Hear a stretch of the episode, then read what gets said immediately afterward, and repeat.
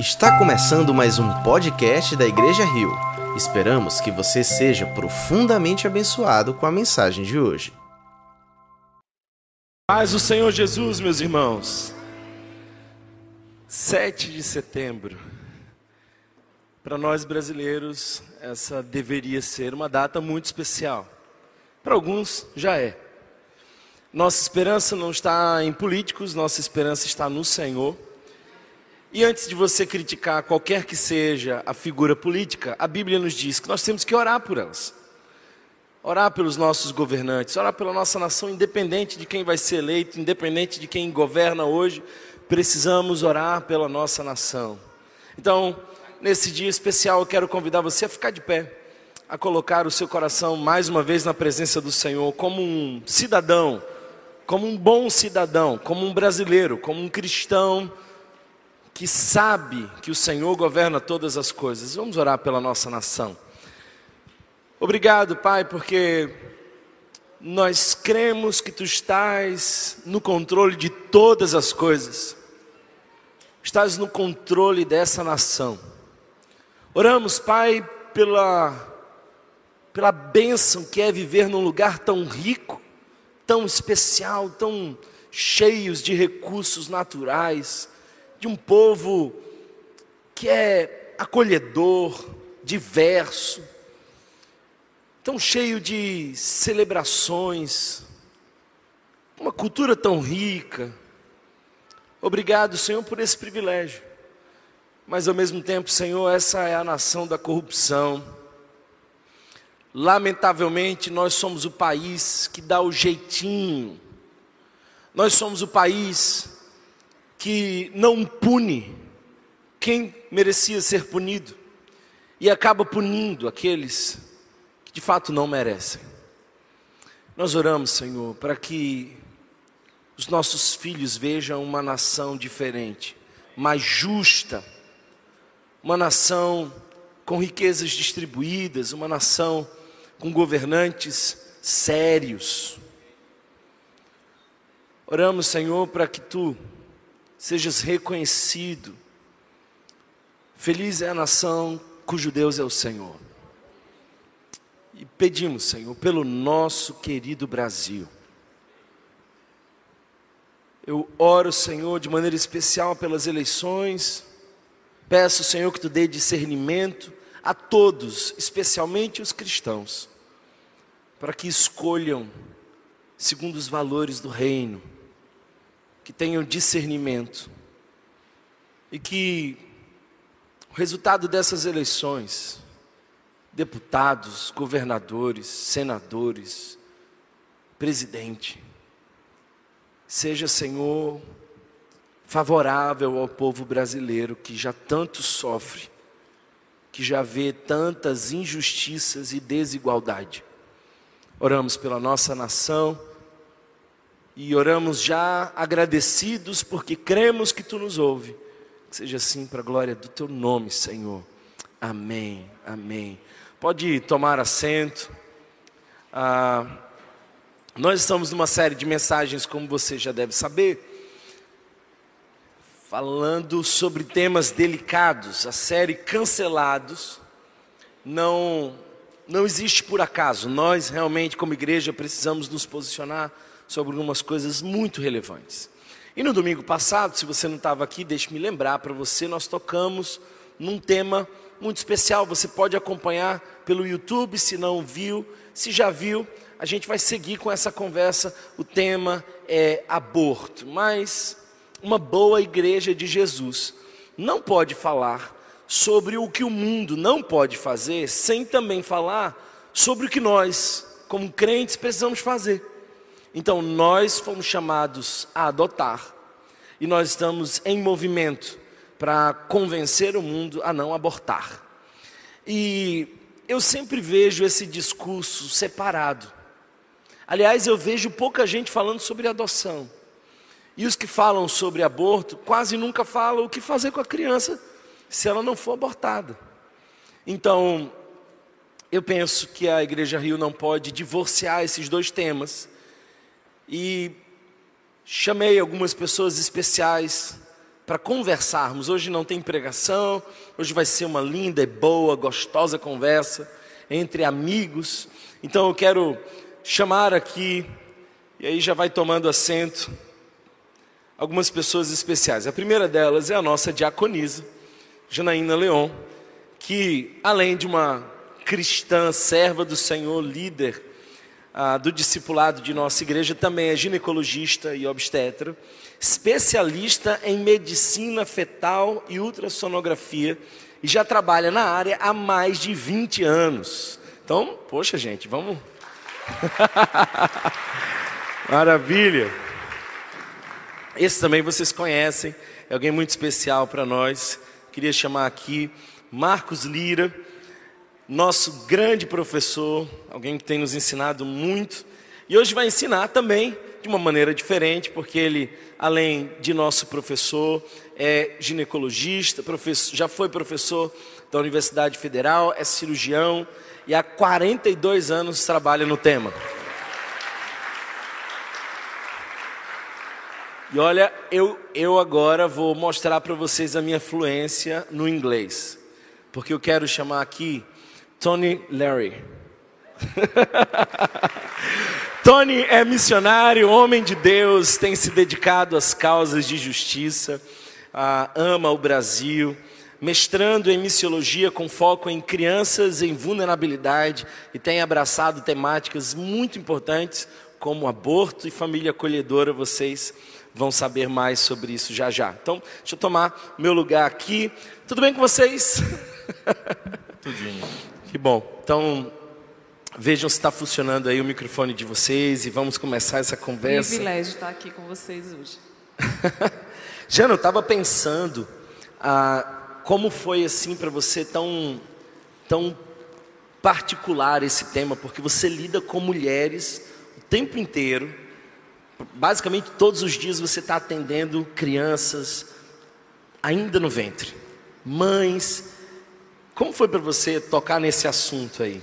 Esse é um tema muito confortável para mim, porque faz parte do meu dia a dia. E eu me vejo muitas vezes em dois extremos, né? Entre a médica que está ali para lidar com aquela situação e a filha de Deus, e a cristã que tem uma visão espiritual do que é o aborto. Então, muitas vezes eu pego um paciente que chega e pelo semblante dela, pela fala dela e pelo jeito dela perguntar, eu já sei se aquela gestação é desejada ou não. Então, cabe a mim tentar desconstruir nela, naqueles 10, 15 minutos que ela está comigo, a ideia de fazer esse aborto. Então, tocar nesse tema para mim é algo muito precioso. É uma oportunidade de trazer para vocês um pouquinho da minha experiência e do meu dia a dia. Estou muito feliz de estar aqui. Obrigada. Que legal. Deixa, deixa eu te fazer uma pergunta, curiosidade minha e também de muitos. A, a Colômbia, me corrija aí se eu não estou equivocado, liberou o aborto até 24 semanas. Eu fiquei pensando que muitas crianças, antes desse prazo, já são viáveis.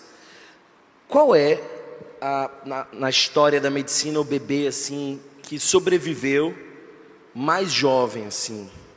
Essa pergunta é muito importante, porque a gente lida com isso e a gente vê nos hospitais, nas UTIs, como é o dia a dia desses neonatologistas. Então, a medicina considera aborto toda gestação interrompida abaixo de 20 semanas, com bebê com peso igual ou inferior a 500 gramas. Isso ainda está em uso. Porém, devido ao crescimento dos métodos, as tecnologias, eh, os cuidados intensivos melhores nas UTIs, essa sobrevida tem sido totalmente diferente. Esse cenário tem mudado no mundo.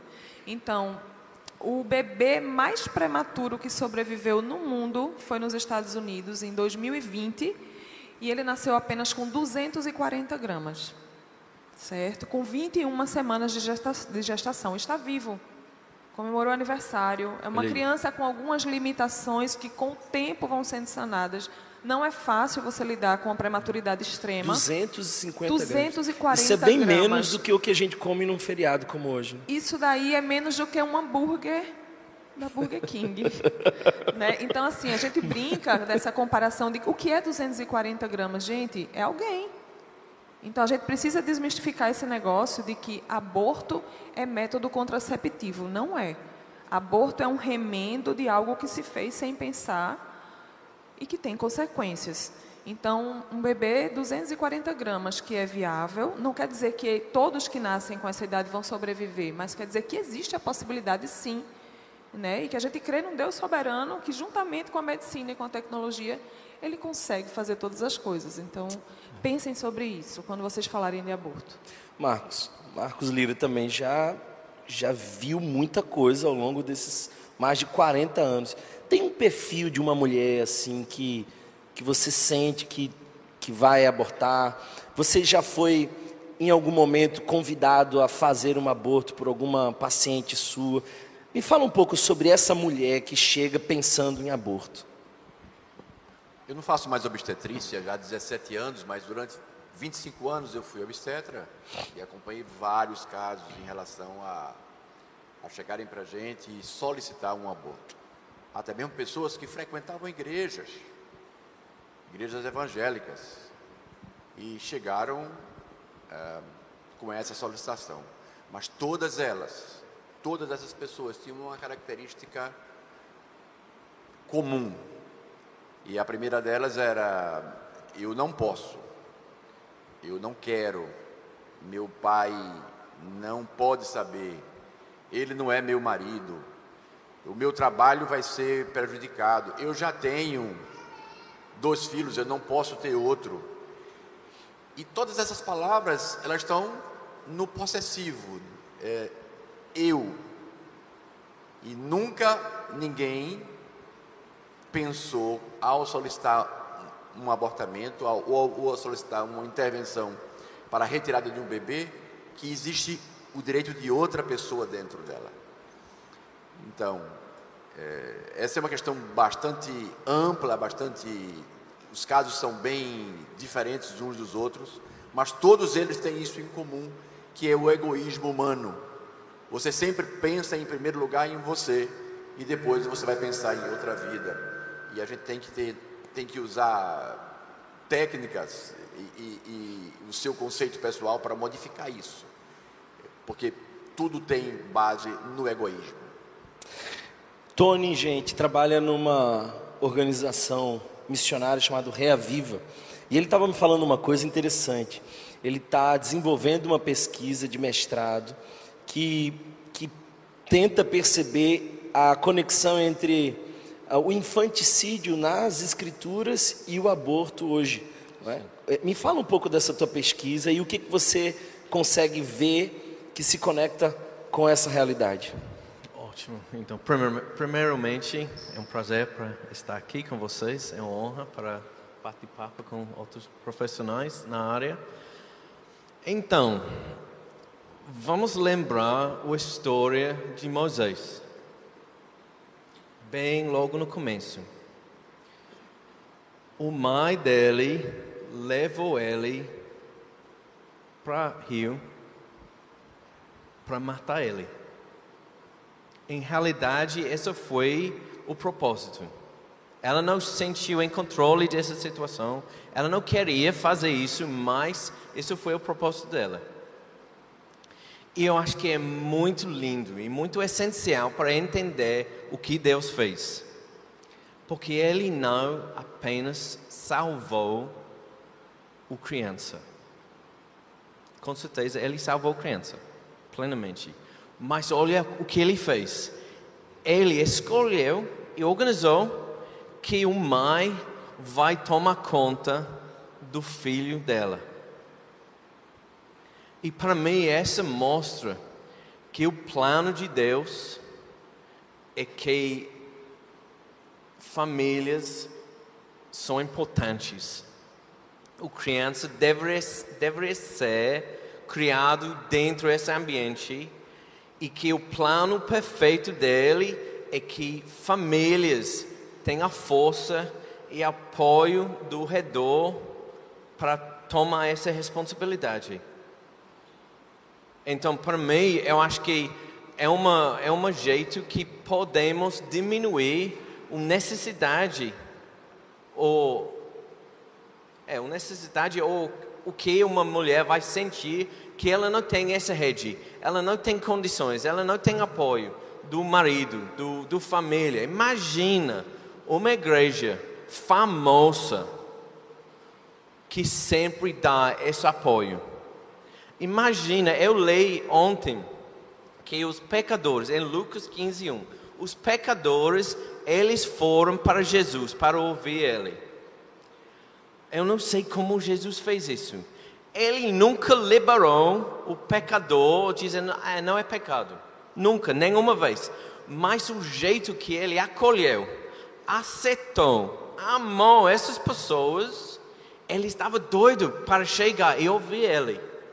Imagina uma igreja brasileira, ou no mundo inteiro, que tem essa fama, que uma mulher, em naquela situação tão complicada, por onde ela vai para aquele apoio que é necessário para continuar e ser mãe e cuidar essa criança. Para mim, esse é o desejo de Deus, que somos o, o resposta, que vamos apoiar essas mulheres para eles não ter essa, essa desculpa. Ah, eu não tenho condições, eu não tenho apoio de família, eu não tenho isso, isso, isso. Imagina se aqui ela vai ter. Esse é meu sonho. Eu acho que esse é o desejo de Deus. E é o nosso também, viu? Fique tranquilo com isso. Jana, me fala uma coisa. Ah, quais são os métodos que as mulheres mais usam assim nessa questão do aborto e quais são as consequências disso? As coisas mudaram, né? Graças a Deus, a mortalidade hoje de mulheres por aborto diminuiu bastante com relação a algumas décadas atrás. Então, a gente tinha ah, os abortamentos provocados de forma clandestina, em clínicas, sem condição nenhuma, muitas vezes não realizado nem por médicos, e eh, as formas eram as mais diversas, desde a aspiração do útero, né, com instrumentos de sucção, para sugar todo o conteúdo que existia ali. Então, ali saía feto, placenta, os anexos, tudo que tinha. É, outra forma era a introdução de instrumentos perfurantes, né, que iam ali dilacerando o feto para depois ser aspirado. E curetagens feitas clandestinamente, sem asepsia, sem instrumentos devidamente esterilizados. Isso levava à morte por infecção, morte por hemorragia.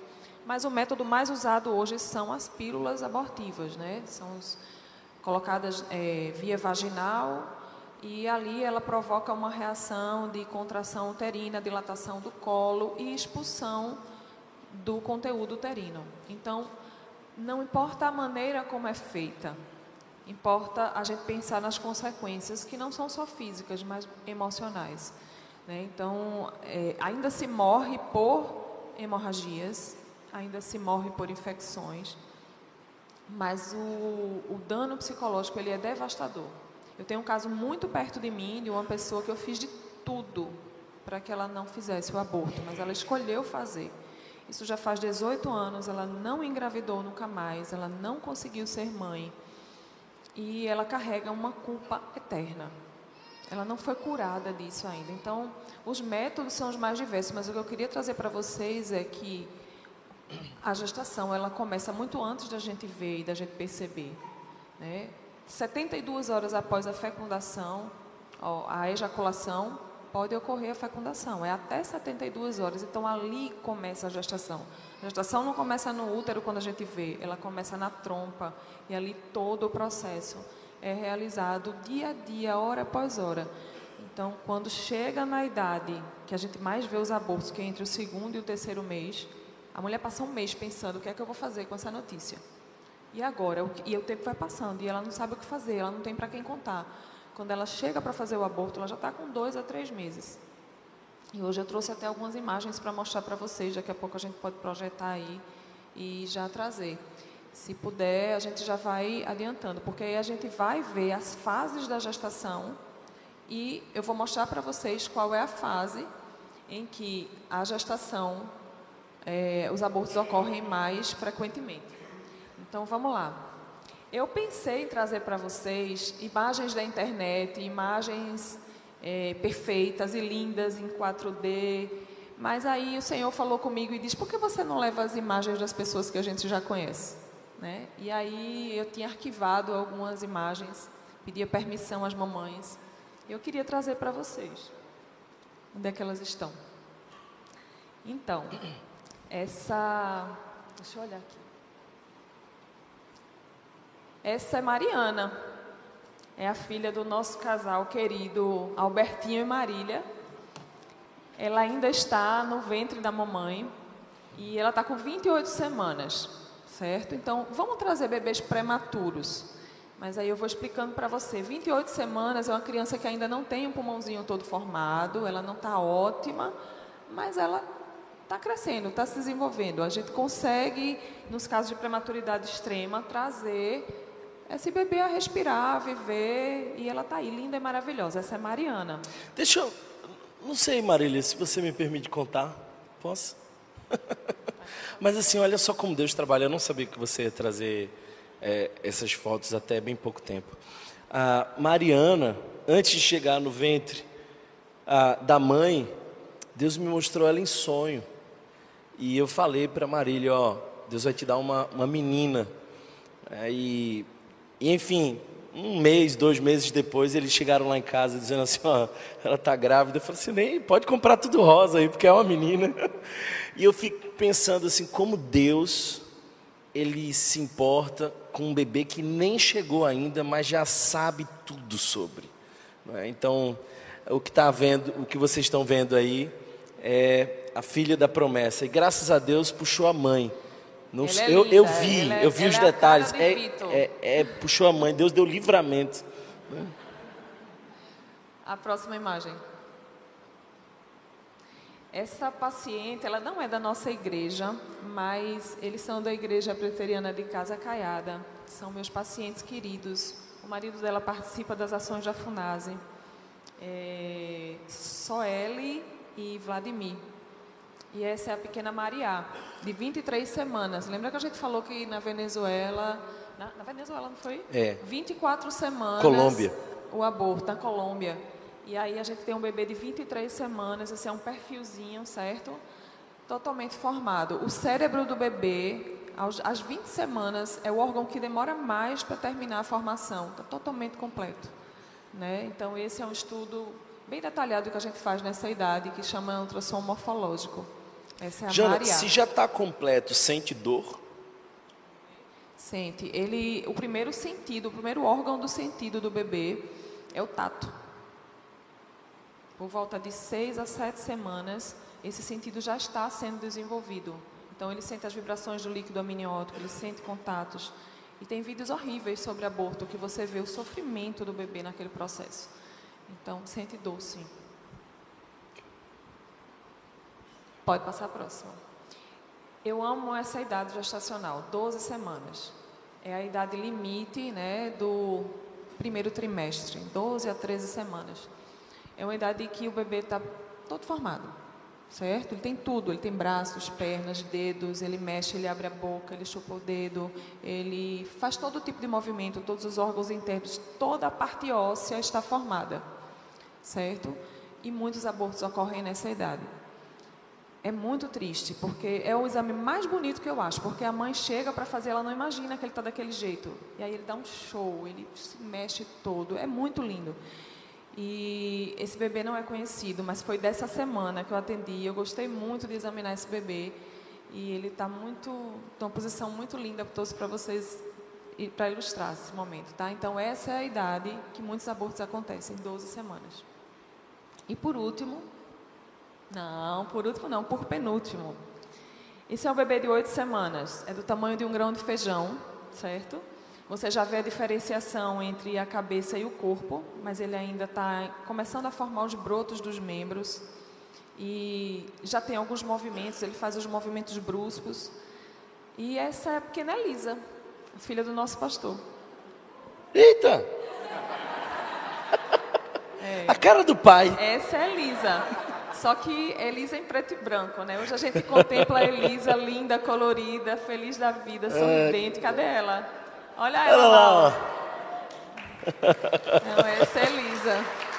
Ah, que legal. Agora, por último, a última imagem é essa bem pequenininha. Vocês estão vendo uma linha e no meio da linha um caliperzinho, embaixo umas ondinhas, parece fogo.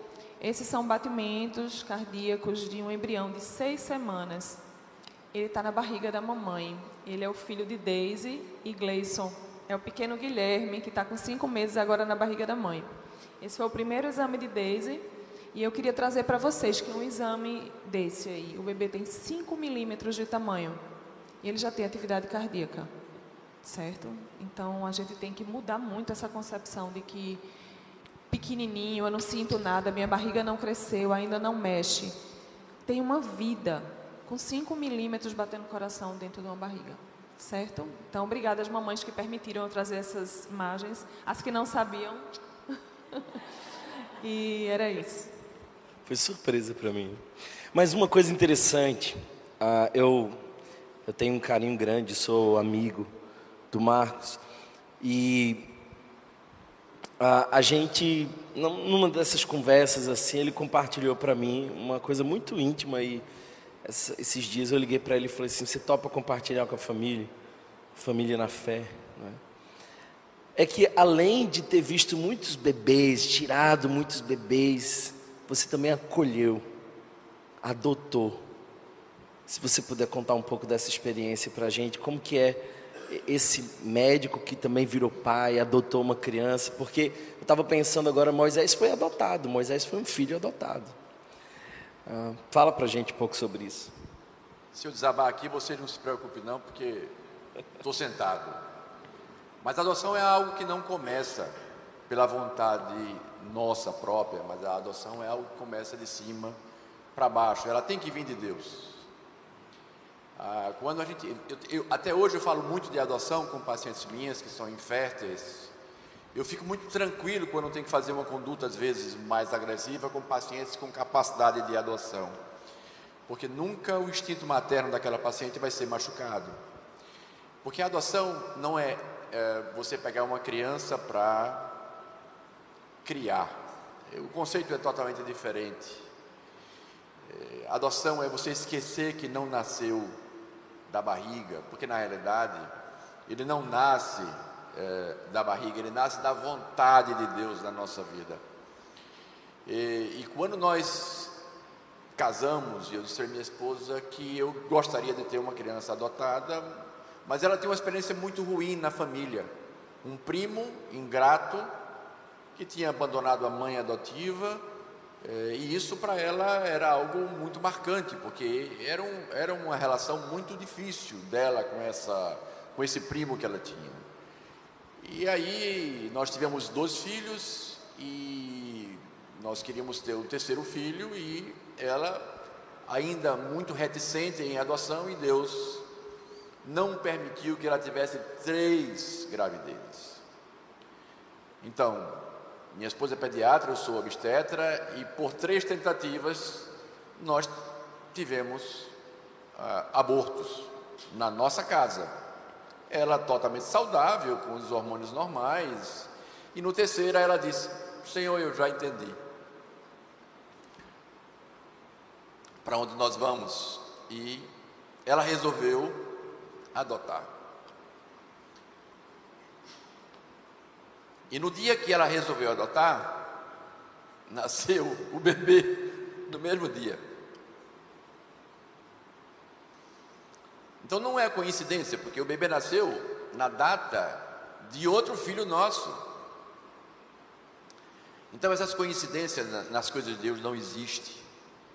Isso é providência. Foi, foi muito abençoador aquela oportunidade porque no dia que ela resolveu adotar, alguém liga para ela e diz: Doutora, a senhora está querendo um bebê?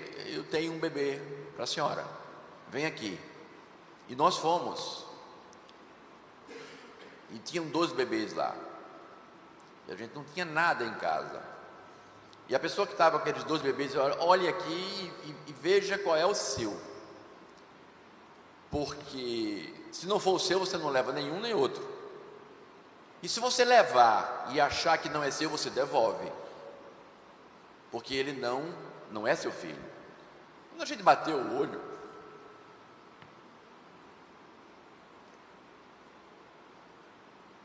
Deus disse: Olha, é esse aqui. E foi a experiência mais enriquecedora da nossa vida. Nós temos dois filhos, mas esses filhos eu não escolhi. Aquele ali nós podemos escolher. Deus escolheu para nós. E a pessoa diz: Olha, ainda bem que você escolheu esse, porque esse aqui é de um italiano, vem buscar amanhã. e nós levamos o nosso. Nunca mais eu vi essa pessoa na vida, providenciamos a adoção, fizemos o registro.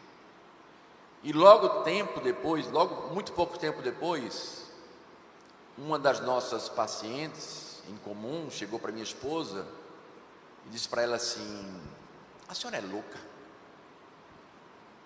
Eu disse: é louco por quê? Eu soube que a senhora pegou uma criança para criar. Quem conhece minha esposa sabe que ela é um doce. Quando ela está com fome, não. Quando ela está com fome é perigosa. Mas, na maioria das vezes, ela é um doce de mulher, muito delicada. E ela olhou para aquela paciente e fez: Não, a senhora está enganada. Eu peguei uma criança para criar. Não, senhora. Eu crio quatro cachorros. Eu adotei um filho. É diferente. A adoção é algo que surge de Deus para nós, em nosso coração. Ah, ou ele não deveria acontecer. O Deus faz isso para você, porque nós, nós não adotamos uma criança, nós, nós fomos escolhidos para cuidar de algo que Deus nos deu. É a criança que nos abençoa, nós não abençoamos ninguém, nós somos abençoados com essa experiência. E esquecemos a questão ah, de que aquele bebê não saiu ah, da relação daquele casal. Porque na realidade os nossos filhos, e esse é um argumento que eu uso muito com as minhas clientes, que dizem assim: Não, mas eu quero ter um filho meu, e eu, eu respondo sempre assim: E quem disse que o filho é seu? Você acha que por acaso, quando nasce da sua barriga, ele lhe pertence? Desde quando você dá e desde quando você tira a vida de alguém? Deus dá a vida. É Ele quem vai dar, é Ele quem vai tirar. Se é Ele que dá a vida e é Ele quem tira a vida, ela não pertence a você. Você é apenas alguém que é escolhido para ser abençoado por algo que Deus deu na sua mão. E a experiência de adoção para mim é algo tão importante, tão maravilhoso, que o meu filho adotado é aquele que mais parece comigo. Vamos orar e por é ele. aquele E é aquele. né? Os outros são mais bonitos, né? Mas é aquele que, que, que os, as coisas, as manias, né? As coisas boas, as coisas ruins. Ah, ele herdou todo, né? mas herdou não do ponto de vista genético, herdou do ponto de vista entre pai e filho. E é uma experiência fantástica, maravilhosa, e eu, eu posso compartilhar com vocês que a experiência da adoção foi mais forte para mim do que meus filhos naturais. Eu posso afirmar isso para vocês foi tão marcante na minha vida, talvez porque foi chocante, né? Chegou, pega e é isso mesmo, é esse aqui, mas ah, falou mais ao meu coração, muito mais do que os filhos que foram nascidos naturalmente. Marcos, eu queria agradecer pela sua coragem de compartilhar isso com a gente e te dizer que edificou muito o nosso coração. Obrigado. Ah, eu sei que você fez isso há muitos anos atrás e o cenário hoje é outro. Então, eu queria, Tony, que você me falasse qual que é o cenário hoje de adoção. É, como que é hoje o processo para adotar no Brasil? Quais são formas? Eu, inclusive, sei que você pode adotar de outras formas, como, por exemplo, a família acolhedora, apoiando famílias, a, a crianças regressarem à família. Fala um pouco para a gente sobre isso. Ótimo. Então, eu acho que é uma um coisa linda dessa história é muito bonito, é uma coisa de Deus. É uma coisa bíblica, é muito, muito bom. Um, mas coisas já evoluiu um pouquinho no sistema. Um, agora tem que ir para a vara de infância, tem uma lista, tem capacitações, tem tudo isso. É um processo. Se você tem interesse, o vara de infância vai te acompanhar nesse, nesse processo. Mas, hoje em dia, você citou algumas estatísticas no domingo. Eu vi no internet, viu? 47 mil crianças acolhidas. De verdade, a maioria dessas crianças são no processo de reintegração. É só 5 mil crianças que são aptas para adoção. Só 5 mil no país. É fácil, né? Vamos resolver isso. Mas, na lista de pretendentes, você pode dizer a idade, até o cor, tudinho. Se você aceita uma criança com uma deficiência, uma doença, tudo isso, você pode escolher. Para crianças, seis anos por baixo, tem 26 mil famílias pretendentes esperando. 25, 26 mil famílias. E dentro desses 5 mil, não tem.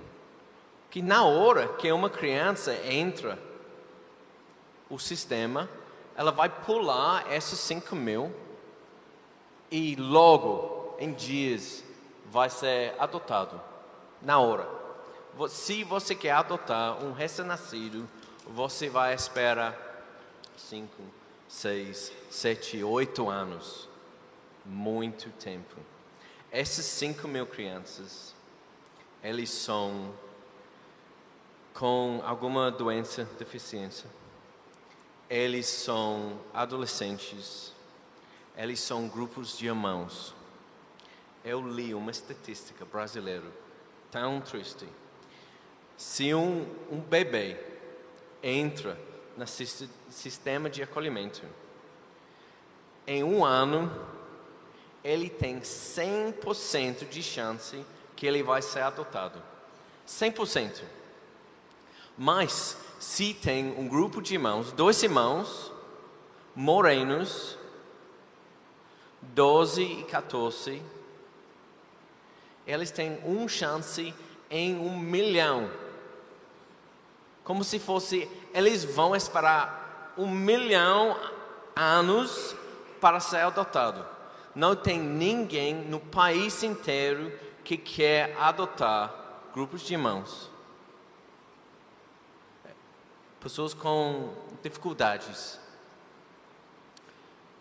E, e adolescentes. E isso é nossa realidade, é muito triste. Então, se vocês querem construir a sua família através de adoção. Se vocês têm condições. Porque adoção não é é uma coisa bonita, mas eu já acompanhei algumas adoções, é uma coisa complicada. Você não vai salvar uma criança. Só vamos esquecer algum trauma antes. Só o processo de adoção é uma trauma. Que você nunca vai ser o filho de seus pais e você receberá uma nova família. Isso é uma trauma. Então, o ato de adoção é traumático. Isso é a realidade. Mas se vocês têm condições e amor para construir sua família através de adoção, somos aqui para te apoiar 100%. Vamos falar sobre acolhimento familiar?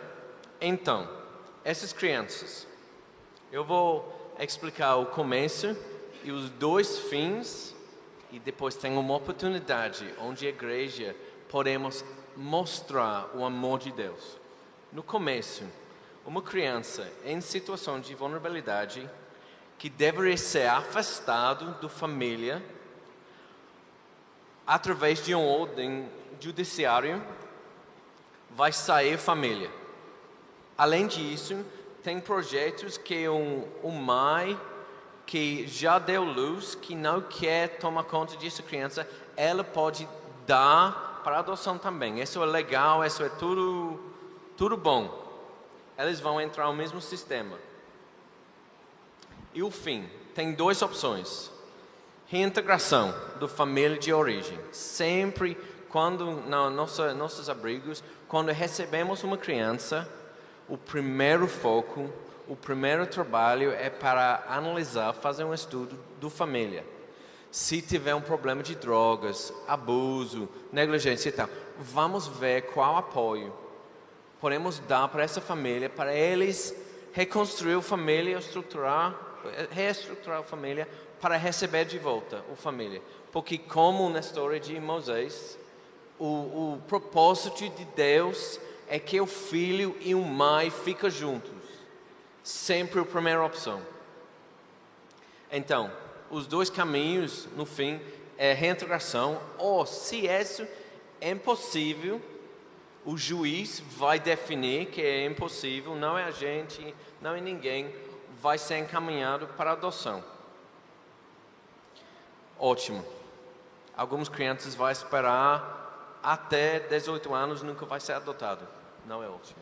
Mas sempre tem esse espaço. Por lei, 18 meses. Com os pequenos é mais rápido, com os adolescentes, às vezes demoram mais do que 18 anos. Por onde essas crianças vão ficar durante esse tempo de turbulência? Para ver se dá para resolver a situação lá em casa ou se vai ser encaminhado para a adoção. O que podemos fazer? Até agora, em Brasil, 95% das crianças nessa, nessa fase eles moram em abrigos. É melhor do que algumas situações de vulnerabilidade, com certeza. Mas cada criança, pelo seu desenvolvimento, precisa ser em uma família. Eles precisam essa atenção individual, que mesmo que nosso abrigo tem até 10 adolescentes, mesmo assim, não dá para realmente oferecer esse atendimento individual. Então, tem esse serviço, é um serviço, está previsto no lei, no estatuto, estatutos de criança e adolescente, é acolhimento familiar. Então, se você tem espaço na sua casa, se você gosta de crianças, ama crianças, você pode receber por esse tempo só, uma criança dá a eles o cuidado que eles precisam até as situações deles estar tá resolvido. É isso. Você não vai ficar com essa criança.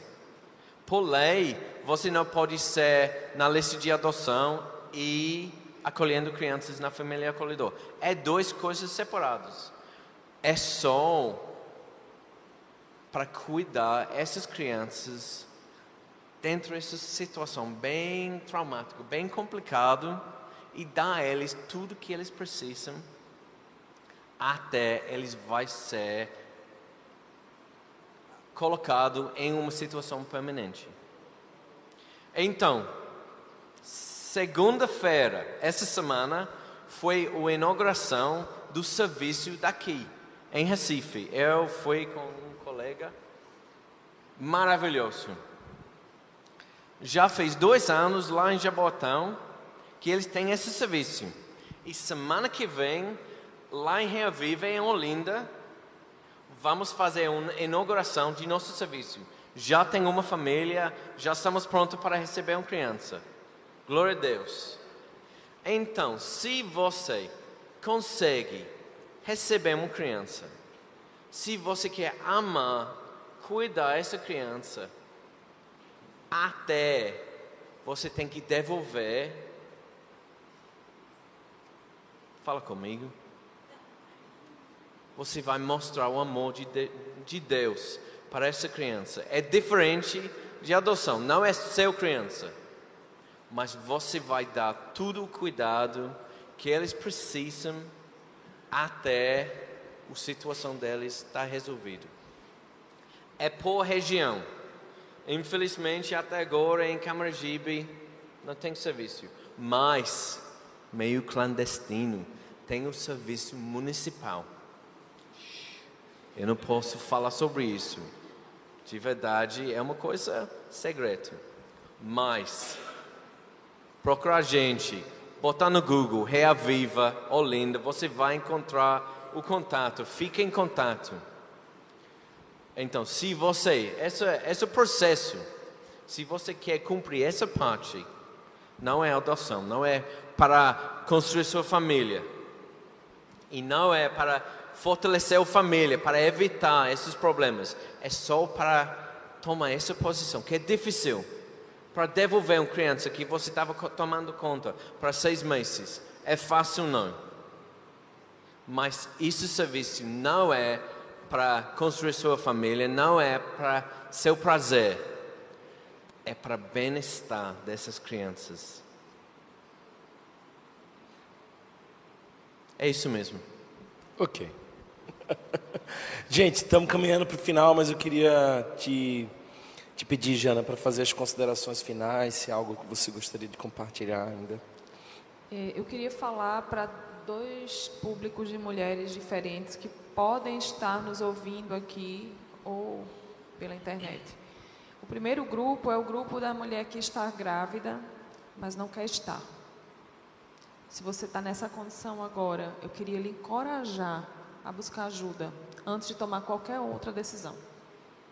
E há uma oportunidade de conversar, há uma oportunidade de entender, há uma oportunidade de mudar a visão, porque às vezes você está dentro de um furacão e você não está vendo nada ao seu redor. Então, eu queria encorajar você que está grávida de uma gestação indesejada, que se sente sozinha, que está com medo, que não sabe o que vai ser de você. Procure ajuda, procure. Primeiro, faça uma consulta, faça um exame, tenta olhar para uma imagem dessa que a gente mostrou. Eu tenho certeza que você vai mudar de ideia. Não tome nenhuma decisão antes de procurar ajuda. O segundo público é aquelas mulheres que estão nos ouvindo e que já fizeram um aborto e carregam uma culpa gigante. Eu queria lhe dizer que há perdão, eu queria lhe dizer que há recomeço, eu queria lhe dizer que você tem chance de gestar novamente. Eu queria lhe dizer que existe um Deus que muda todas as circunstâncias dentro de você e que já carregou toda a sua culpa na cruz do Calvário.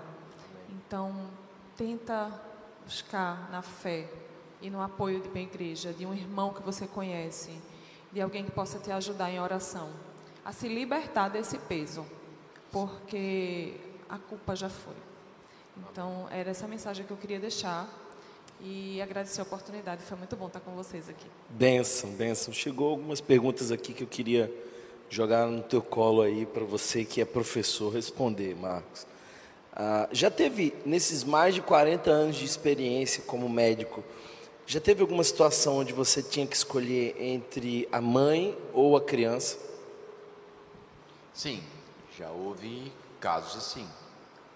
E é uma situação difícil, mas você tem duas opções. Uma um ser humano real e outra um um ser humano em potencial.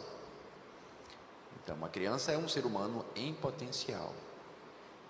É uma situação que a gente às vezes não consegue conter, mas você tem que tomar uma atitude e você perde os dois. Isso traz para a gente uma, uma crise de consciência muito pesada, mas como médico a gente tem pouco tempo para pensar uhum. E tem que decidir. E é aquele princípio do mal menor, né? Porque às vezes a mãe tem outros filhos, enfim, ela pode, ela mesma pode e gerar às vezes, filhos. Às vezes, graças a Deus, a criança uh, nesse período, fora da mãe, ela não é viável. Nos casos que eu acompanhei, foram muito poucos. Ou você escolhe pela mãe ou morre os dois. Então você escolhe pela mãe. Você tem que tomar uma atitude. Ou você vai. São casos de hemorragia em grande eh, quantidade e, e tem que tomar uma atitude. Agora a gente teve aqui um caso que ficou até famoso. Aliás, esses casos estão se repetindo, né? ah, de, de adolescentes que foram abusadas sexualmente, com uma gestação já bem adiantada, crianças que um grupo grande de médicos diziam ser viável num estado assim normal. A gente recebeu essas perguntas. Ah, como você enxerga isso? Assim, o fruto de um abuso precisa ser abortado? Como você sugere?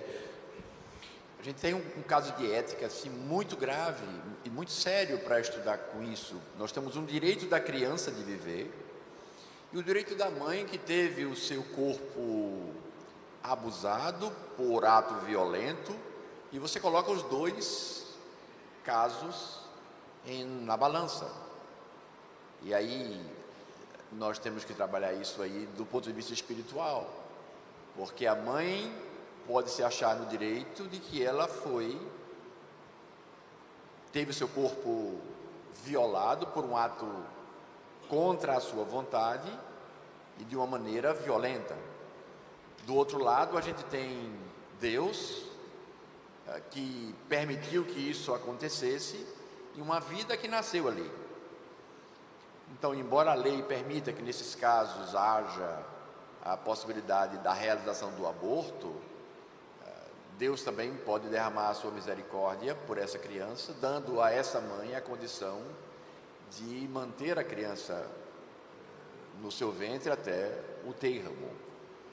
Ela pode até não querer ficar com a criança e entregar essa criança para doação, um direito que ela tem.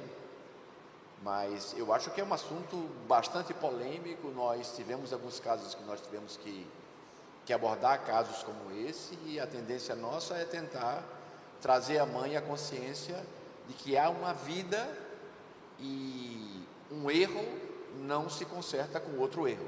Hum. Para essas pessoas que me perguntaram, eu disse basicamente que lamentar o abuso, a violência de uma criança, porque adolescentes ali muito, muito novos, ah, não necessariamente abre espaço para violentar uma outra criança. Então, ter uma vítima já é algo extremamente doloroso, a vítima de um abuso e somar a isso uma outra vítima que estava no ventre. Não precisamos ter duas vítimas nessa história tão trágica. Então, eu sempre penso, como conservador, que o aborto não é a opção. A, a adoção é a opção. Então, me permita ilustrar com um caso muito rápido. Quando eu era residente, eu tive a oportunidade de fazer um parto normal de uma menina de 11 anos. Ela tinha engravidado de um primo de 15. E estava na sala de parto ela e a mãe. Nós permitimos nessa época, nem podia acompanhante na sala de parto, e a gente permitiu, a gente teve um olhar totalmente diferente para essa menina. Ela pariu sem dor e ela pariu com a mãe dela.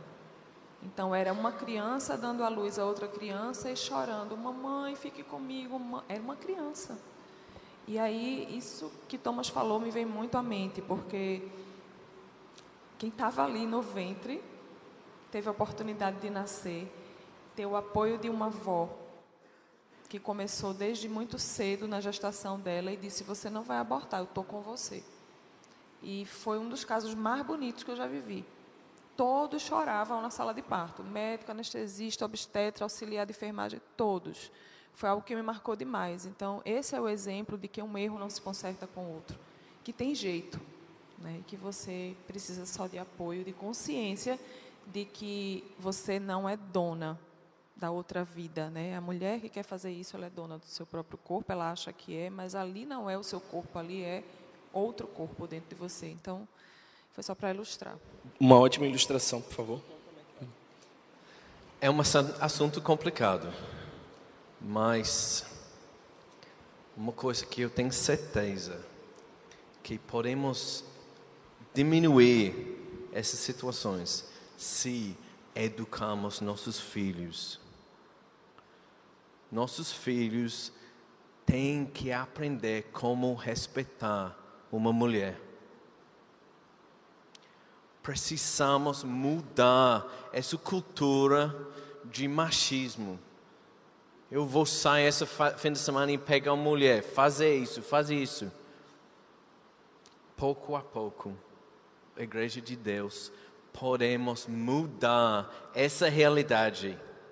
Isso vai diminuir esse tipo de gravidez. É, olha, eu não quero bater o pé e dizer, olha, você vai pecar se você fazer o aborto agora. Isso é uma, é uma realidade, sim, muito dura. Eu acho que Deus tem graça, mas vamos evitar, vamos fazer tudo para evitar. Tá, o que você está falando aqui, a gente também tem que trabalhar na causa do problema sim, e não no problema final. Sim, vamos, você é psicóloga, né? Vamos oferecer serviços para pedofílias antes que eles fazem o ato que eles querem fazer. Quantos serviços são disponíveis em Recife para pessoas que têm esse desejo? Uhum. Se tiver, é pouquíssimos. Uhum. Vamos dar um tratamento para as pessoas antes que eles abusam uma criança. É muito mais fácil para evitar uma trauma do que tratar uma trauma. Você é psicólogo, você sabe isso bem, né? Claro. Eu sei que vai acontecer, é complicado. E essas decisões são chatas, mas vamos fazer o máximo para mudar, mudar nossa cultura. É, aliás, já caminhando para o final, eu acho que nós, como igreja, podemos fazer muita coisa. Ah, esse papo foi muito esclarecedor e até, eu diria, inspirador, alguns exemplos que vocês trouxeram. Ah, eu penso que primeiro a igreja pode se levantar contra a temática do abuso e preparar as crianças e proteger as crianças. Inclusive, a nossa igreja, alguns anos atrás, assinou um documento como uma igreja protetora das crianças, eh, visando alertar e minimizar os riscos de abuso sexual. Então, essa é a primeira coisa. A segunda é dando suporte a essas mães que cogitaram o aborto. Né? Então, a gente está pensando sobre isso, nós não sabemos ainda como nós vamos desenvolver esse ministério, mas algumas mulheres já se candidataram para acolher jovens que estão cogitando o aborto. Então, essa é a segunda iniciativa que a gente pretende ter. Uma terceira é dar suporte às mães que decidiram ter os seus filhos, mas não tem condição, não tem suporte familiar, não tem recurso financeiro. Então a igreja pode adotar uma família. Né? Então a igreja pode adotar uma família. Eu penso que a gente pode fazer esse papel como igreja também. E não necessariamente precisa ser um ministério, talvez seja alguma coisa que Deus coloque no seu coração.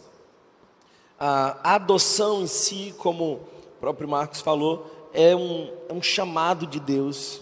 E a gente tem algumas pessoas aqui que decidiram adotar, a própria Giane, que está aqui na, na fileira da frente aqui é alguém que, que Deus chamou para adoção. E eu penso que é uma das mais lindas expressões da graça de Deus, adotar, porque nós fomos adotados. Né? E por último, talvez ah, pensar e orar sobre a possibilidade de nos tornarmos uma família acolhedora, que recebe uma criança em estado de vulnerabilidade, até que a família ah, seja tratada para que essa criança seja reinserida na sua própria família, reduzindo assim os traumas. Então, quem sabe acolher uma criança por um período de seis meses possa dar a essa criança a chance de experimentar o que é uma família e mudar a vida dela para sempre. Porque ela viu o que é uma casa, ela viu o que é uma família, ela entendeu. Você tem seis meses para ensinar o evangelho para essa criança como família acolhedora. Esse é de fato um trabalho lindo. Então, eu penso que são essas as alternativas. Agora, nada disso vai funcionar sem essa igreja orar por essas causas. Então, a mais importante e a fundamental, a primeira das iniciativas é: vamos orar. E esse é um culto de oração. Então, eu quero convidar vocês a ficarem de pé. Agradeço a esses irmãos e irmãs preciosos que vieram aqui. E a gente vai terminar orando. A gente vai terminar orando. Vou pedir que, que Marcos conduza a gente nesse período de oração.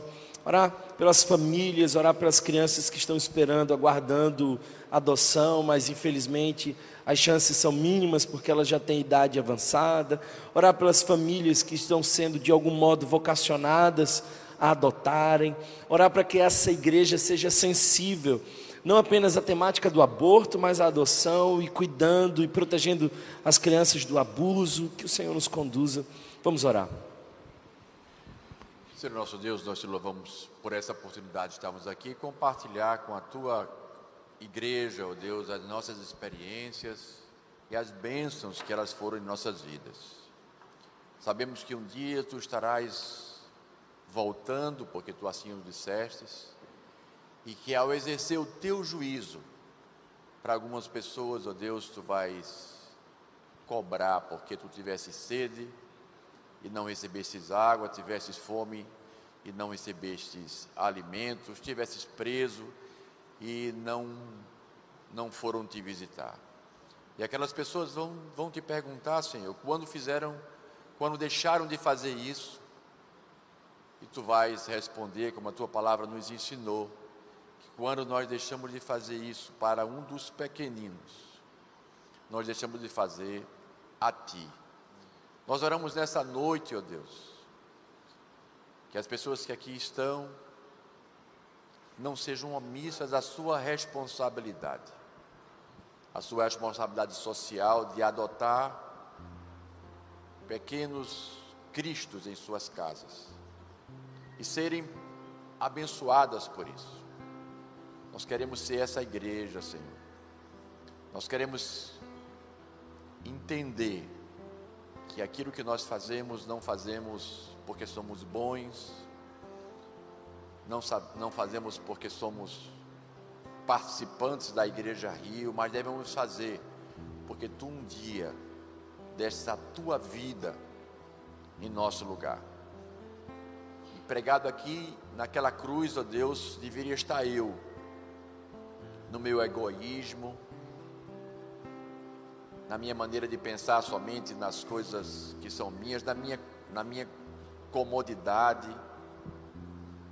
Nós sabemos, ó Deus, o trabalho que dá esse tipo de atitude, mas sabemos, ó Pai, quanta alegria nos traz também esses problemas que nos são postos em nossa frente.